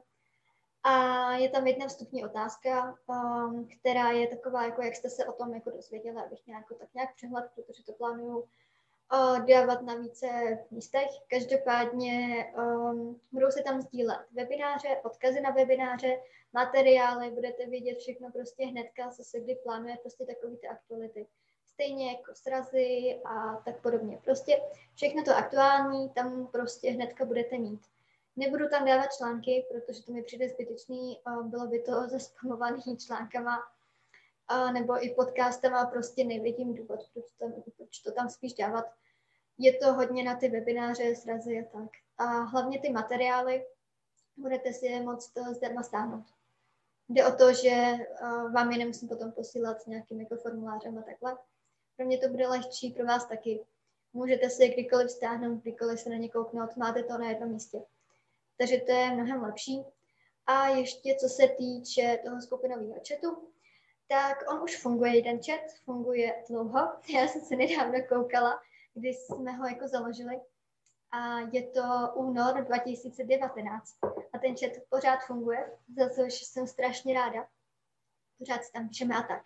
No a ty lidi taky chtěli do toho nového chatu, tak jsme si řekli, eh, že ten chat jenom rozšíříme o další lidi, Můžete si tam psát, můžete si tam volat, eh, je to normálně jako přes Messenger, protože minule uh, u toho webináře prostě ještě pokračoval několik hodin, protože si ostatní povídali a takhle, takže pokud byste chtěli, už to nebude v rámci těch uh, oficiálních webinářů, ale už to bude v rámci té skupiny. Samozřejmě si tam můžete různě jako psát o magii, čarodějnictví a takhle, cokoliv vás napadne. Takže to je takhle, kdo by chtěl přidat uh, do toho skupinového chatu, stačí mi napsat. A já vás hnedka přidám. Stejně jako do té facebookové skupiny, buď to vyhledáte sami, nebo mi napíšete, já vás můžu buď pozvat, nebo vám poslat odkaz, cokoliv. Takže to je takhle jako ode mě a já bych se asi koukla na ty otázky. Na ty otázky. Podíváme se. Hop. Chtěl bych se zeptat, dá se například setkat se svými předky v astrálu? Uh, rozhodně ano. Uh, tohle je znova spíše záležitost šamanismu, uh, lomítko, lomítko afrokaribských náboženství, které s tímhle, které s tímhle hodně, hodně pracují. Uh, otázka zní, proč, za jakým účelem se chceš s těmi předky setkat. Eh, a co rozumíš pod pojmem předci. Jestli máš na mysli vyloženě tu osobní rodinnou linii, nebo máš na mysli, nebo máš na mysli uh, předky jako ne rodově, ale řekněme jako z jednoho národu, o Kelti, Slovania nebo podobně. Uh, ale jde to. Jde to Znova, podíval bych se, podíval bych se po literatuře o šamanismu, rozhodně bych se podíval do knížek o Verči Šulcové, o Voodoo a o Santerii, které jsou dostupné v češtině. Na, a co se týče těchto témat a i, ten, i v té knižce Egyptian Shamanism, v tom egyptském šamanismu se tady tahle tematika taky jako celkem hodně rozebírala. A, a, ale takhle, je dobré, pokud se chci setkat s předky, mít to trošku ukotvené i nějakou v úvozovkách fyzickou praxi. To znamená mít někde nějaké místo, kde ty předky uctívám. O, nemám, o, je dobré znát svůj rodokmen o, a trošku si potom zapátrat. Možná se trošku doptat rodičů na staré rodiče, pokud máte staré rodiče, tak na prarodiče a podobně. Jo, prostě pokud, pokud do tohohle chceš více zabřednout, tak eh, je dobré mít ten base. A tohle vlastně platí obecně. Pokud chcete astrálně cestovat, tak je dobré eh, si předtím něco zjistit. Když chci jít do sféry ohně, tak si prostě zjistit o tom živu něco a podívat se trošku na ty signatury, na ty analogie a podobně. Takže Adriana, mám dotaz. Máme něco vidět, protože já teď nevidím nic. OK, to asi, asi teďka vidět nic není. Mám tak... Logo maximálně. Uh, asi, asi pravděpodobně už jenom logo. Uh, teďka už byste vlastně, už byste asi neměli vidět nic. Otázka. A myslíš, že když jsem se chtěl dostat do astrálu a zůstal jsem v podstatě vyset nad svým fyzickým tělem a těsně nade mnou byla nepropustná bariéra, nemohl se mi nijak prostoupit ani otevřít, že nejsem vítám, nebo mě někdo či něco chtělo chránit, protože jsem nebyl připravený. Takhle, pravděpodobně si chránil ty sám sebe. Tohle se velice často stává, zejména, řekněme, u mladších lidí, kdy prostě jako některé ty věci nejsou otevřené ještě. No, a chce to čas, chce to čas, aby tě to, aby tě to tělo a aby tě ten tvůj vlastní malý astrál nějakým způsobem tam pustil. Uh, rozhodně, pokud se ti tohle stalo, rozhodně pokud se ti tohle stalo, uh,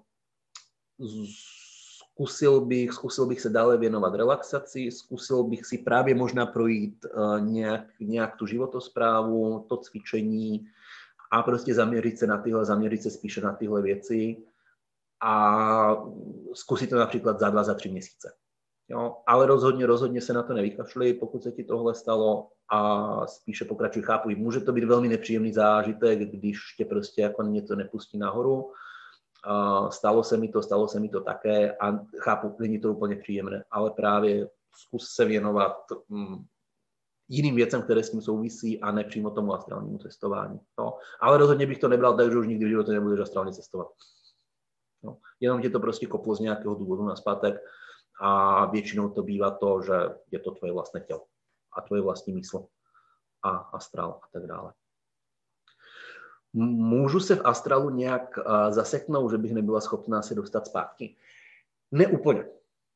Jo, uh, takhle, jako umím si to představit na velmi čistě teoretické bázi, že by člověk skončil v kóme. Velmi teoreticky, velmi, velmi teoreticky. A na druhé straně je velmi známé ze šamanismu koncept toho, že v podstatě někde necháváš svou duši, respektive někde zanecháš část své duše. Ano, může se ti stát to, že když seš, dostaneš se někam, kde by si ani ne, že neměl být, protože kdyby si tam neměl být, tak se tam nedostaneš, ale uděláš blbou dohodu nebo uděláš blbý díl, nebo se tam snažíš dostat tam na silu nebo pryč na silu, může se stát, že tam prostě nějaká tvoje část uvízne. Většinou to pak fungovalo tak, že medicínman, lomitko, šamán přišel, buď udělal cestu on, nebo udělal velice často se dělává, dělává cesta s tím člověkem, že ho někdo, někdo provádí v podstatě a že se do toho místa vrátí a vyřeší, to, vyřeší na tom místě uh, to, proč to tam zůstalo. No, a vlastně veme si ten v úvozovkách kus své duše si vlastně veme na zpátek.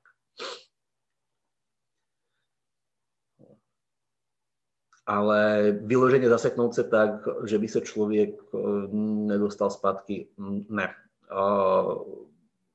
Musí být v úvozovkách velmi daleko, nebo jako úplně out, aby se mu tohle stalo, protože náš primálny inštinkt prežitia je velmi, velmi silný. Hmm, ok, tak. Uh, jak poznám, která bytost je opravdu kamarád a které se radši vyhnout? V případě, že není ta kamarádská, tedy negativní, jak se jí zbavit? Uh, ptej se. Velmi dobrá, velmi dobrá věc, velmi dobrá věc je ta uh, zeptat se na jméno té bytosti. To jméno nemusí nutně být jméno, které by si slyšel. Může to, může to být jako nějaká forma znaku, nějaká forma sigilu, a může to být nějaká forma, řekněme, obrazu, vzpomínky nebo podobně, ale zeptej se na jméno. Pokud ti ta bytost není ochotná dát, tak si nekomunikuj, prostě pošli do pryč. Bude to tvoje vlastní, bude to tvoje vlastní, uh, uh, řekněme, uh, nějaká fabulace a nějaká smyšlenka, anebo je to bytost prostě jako, která není k tobě úplně, úplně pozitivní a nechce ti úplně asi pomoct. Jo. V momentě, v momentě, to je, děkuji za tenhle dotaz, ptejte se na jméno, jo, které nemusí být vyloženě jakože fyzické jméno, že byste ho byli schopni říct, ale ta bytost se vám nějakým způsobem projeví. Tohle poznáte na niterní rovině. A když není kamarádska negativní, jak se jí zbavit. Mm, tady závisí, jestli je to v místě, nebo jestli je to na té dané astrální cestě. Uh, klidně jich sekněte mečem, rozstřílejte ji prostě, jako udělejte, jakože víceméně, jako co chcete. Jo? V tomhle je ten astral jako skvělý, můžete si to jako velmi, velmi silně a barvitě představit. A, ale pokud jako ne, si nechcete hrát na akční hrdiny, normálně ji pošlete prostě pryč. Jo? Řekněte jí, že prostě nechcete, aby tam byla a nechcete, aby, aby vás otravovala. Jo? Musíte to velmi, velmi silně a velmi, velmi pevně jako definovat a oni ty bytosti jako z 95% poslechnou. Pokud neuposlechnou, tak použijte, použijte jako silnější kalibra, a nebo prostě odejděte, vraťte se na zpátek. Jo pokud, pokud nemáte v té sféře nebo na tom místě nemáte takovou moc, abyste tu bytost poslali úplně do pryč, uh, tak možná je lepší na tom místě nezůstávat zatím. Jo, pokud, je to, pokud se vás na vás ta bytost v úvozovkách nalepí, uh, pokračovat v té purifikační technice, kterou jste dostali mailem a malý pentagramový rituál, nebo další nějaké techniky. Nestává, ale takhle nestává se to až tak často. Je to minimum případů. No, je to minimum případů povětšinou. No, když tak, tak radši jako se zeptejte někde, aby vám někdo poradil, případně možná jako zkuste napsat, to, dá se s tím, dá se, dá se něco poradit, nějaké techniky, jak s tím fungovat. Oh, myslím, že Bardon spomínal v nějaké svojej knihe, že ak sa niekto dotkne človeka, ktorý práve cestuje v astráli, tak sa poruší tá šnúra, ktorá človeka spája s fyzickým telom. Je to pravda? V podstate to navazuje na tú otázku, ktorá byla před chvílí. Ano i ne. Není to tak, že by tě to zabilo, ale opravdu jako kontakt s živou bytostí, pokud právě máš astrální cestu, může tě velmi nepříjemně vrátit na zpátek. Je to ze dvou důvodů, prostě většinou máš to vědomí posunuté někam někde jinde a vlastně dostaneš vzruch zvnější, to znamená, že se prostě vrátíš hrozně rychle a, a zároveň je tam to, že ta bytost ti může uh, prostě ty aury akcept propojí nějakým způsobem, tak jako může tam, může to vyvolat takový, řekněme, nějaký zkrát.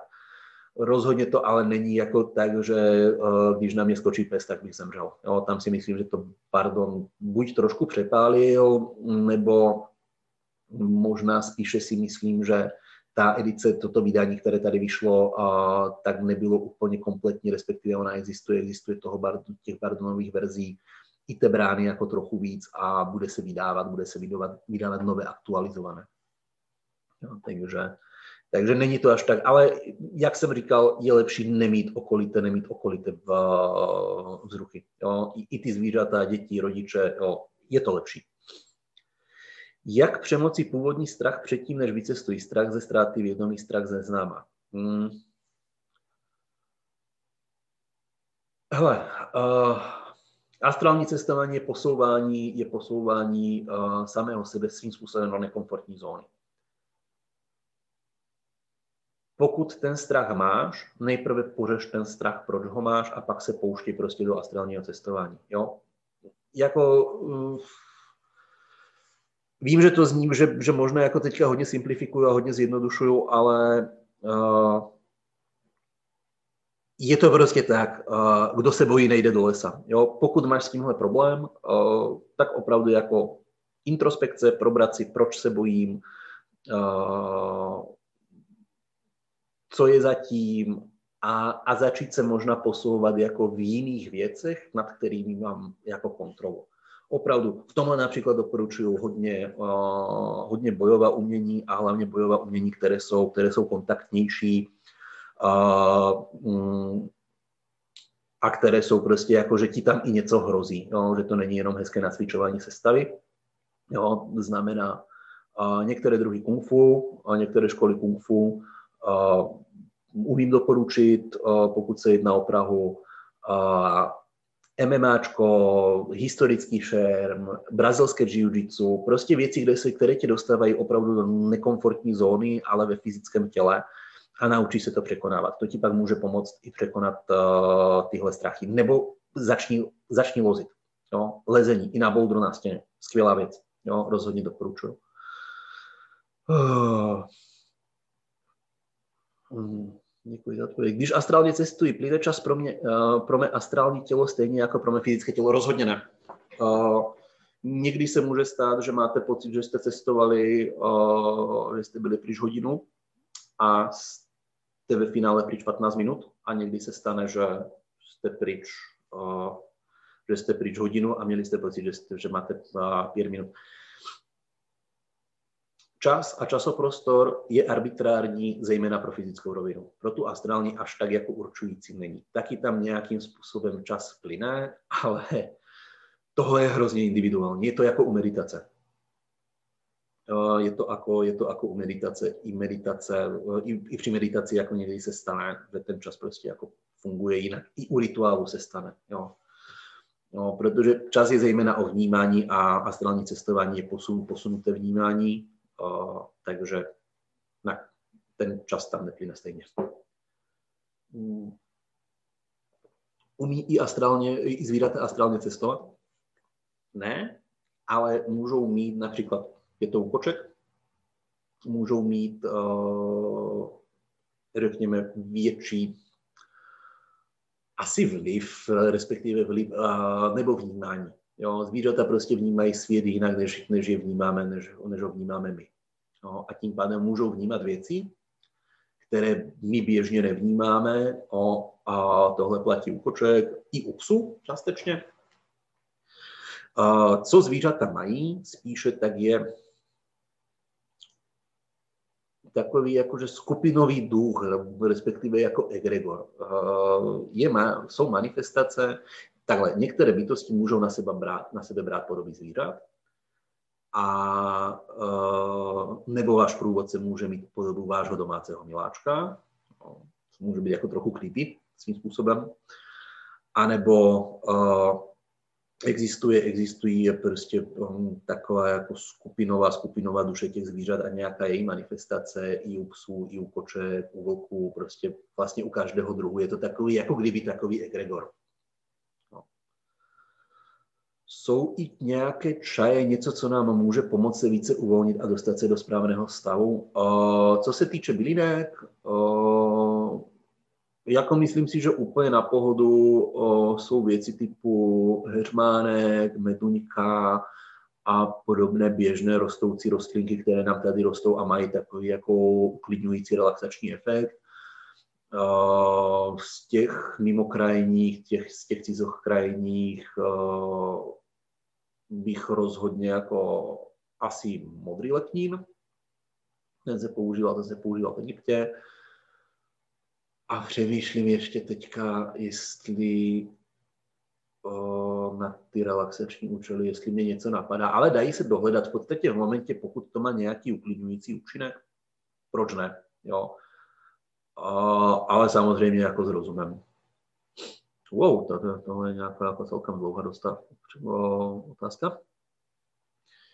Já když mi bylo 5-6 let, tak jsem se asi lehce dostával do astrálu, byl jsem mezi draky, dalo by se říci, byli u nich ve chrámu, v jeskyni, něco naučili asi vědomosti na duchovně, pak jsem byl hrnaně, chtěl jsem více vědomostí a pak tam byla brána, tak mi řekli, tam nemáš přístup a já jsem se jich ptal proč. Já jsem si s nimi pak hádal, já nakonec já jsem tu bránu otevřel a pak mě to dávalo do dalších dimenzí, jako by proletělo teď se tam nemohu dostat. Pokud se tam nemůžeš dostat, asi to má nějaký smysl a význam. Vel, velice těžce se mi hodnotí zážitek, když ho má někdo, v, když má 5-6 let, protože uh, pěti, šesti let ta hlava prostě funguje úplně jiným způsobem než dospělý mozek. A jako je dost možné, že to byl jako nějaký zážitek spirituálního charakteru s velkou pravděpodobností. Ano, rozhodně bych na to, rozhodně bych na to netlačil. Jo, eh, pokud se tam teďka nemůžeš dostat, nesil to. Jo. Pokud se můžeš dostat jinam, dostan, dostávej se tam, pokud se tam dostat nemůžeš, prostě netlač to. Mm, přijde ten správný čas, když bys se tam měl dostat. Ještě koukám, že tady máme nějaké question and answers. Nikola? Jak poznám, která bytost je opravdu kamarád? Jo. Jak přemocí původní strach? Jo, OK, dobrá. OK, tak jo, Děkuji vám za pozornost. pokud to je všechno a už nejsou další otázky, takže děkuji vám, děkuji vám za pozornost, děkuji to, že jste to vydrželi i navstříc uh, technickým problémům a doufám, že se uvidíme příště při dalším webináři.